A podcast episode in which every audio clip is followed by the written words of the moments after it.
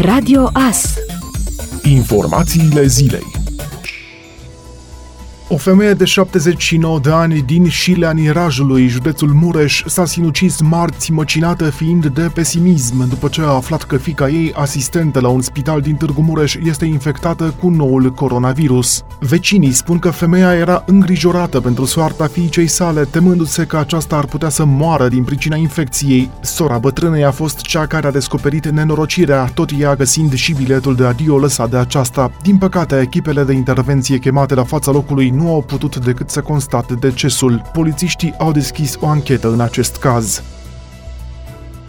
Compania de drumuri va construi în regie proprie nodul rutier de la Chețani, de pe lotul de autostradă Iernut-Chețani. Acest segment de autostradă din județul Mureș este foarte avansat și lucrările vor fi terminate în luna august, dar deschiderea circulației este condiționată de finalizarea descărcării de la Chețani, care face parte din următorul lot de autostradă spre Câmpia Turzii, unde lucrările sunt foarte întârziate.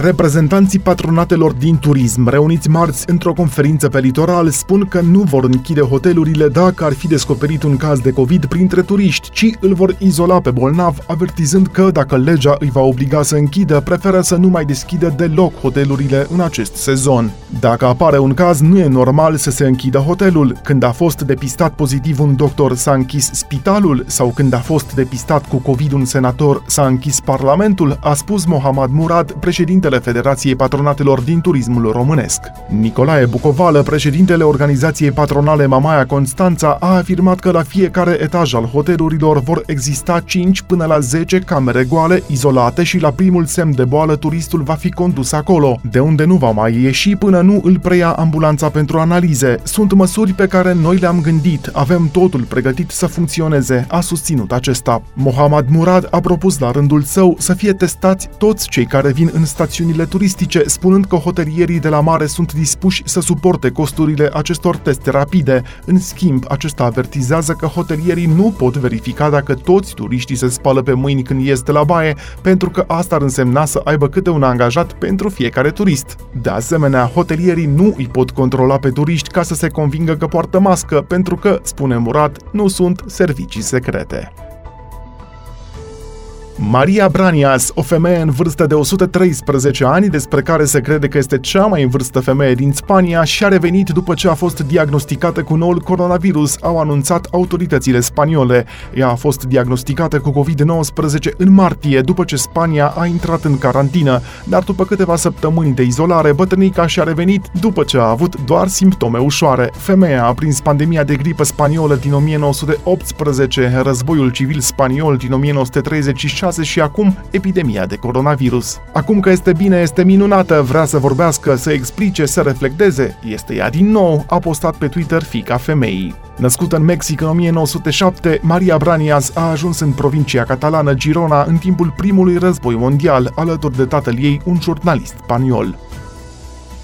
Elevii și profesorii care merg la școală în luna iunie pentru pregătirea examenelor la clasele a 8 și a 12 vor avea asigurate măști, a anunțat Virgil Popescu, ministrul economiei. De asemenea, el spune că persoanele vulnerabile și fără posibilități materiale vor primi măști gratis, în timp ce salariaților ar trebui să le fie asigurate de angajator ca echipament de protecție. În privința stocurilor de măști, ministrul a arătat că în țară există 23 de producători de măști, dar nu toți lucrează încă încă la capacitate maximă. El spune că fabricile din România au posibilitatea să producă 20 de milioane de măști în luna mai, iar restul să fie asigurat din importuri.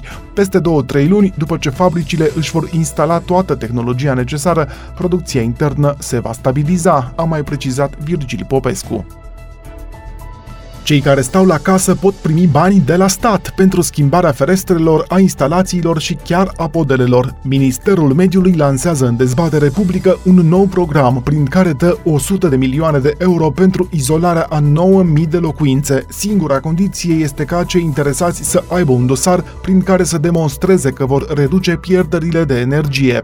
Proprietarii de case pot primi prin acest program până la 15.000 de euro, dar nu mai mult de 60% din totalul costurilor. Pot face orice cu banii pentru a crește eficiența energetică a casei. După ce va fi lansat programul, cei interesați trebuie să intre în aplicația Administrației Fondului pentru Mediu, să depună o cerere și apoi să apeleze la un specialist pentru o evaluare a casei și aceasta este decontată în limita a 1500 de lei. Apoi beneficiarii trebuie să înceapă lucrările, dar pe banii lor. Decontarea va veni de la stat abia la final. Pot aplica în cadrul acestui program doar cei care au case deja construite. Programul Casa Eficientă Energetic ar urma să înceapă la finalul lunii viitoare. Beneficiarii nu vor putea folosi fondurile pentru panouri fotovoltaice, pentru care există un program separat de finanțare la Ministerul Mediului.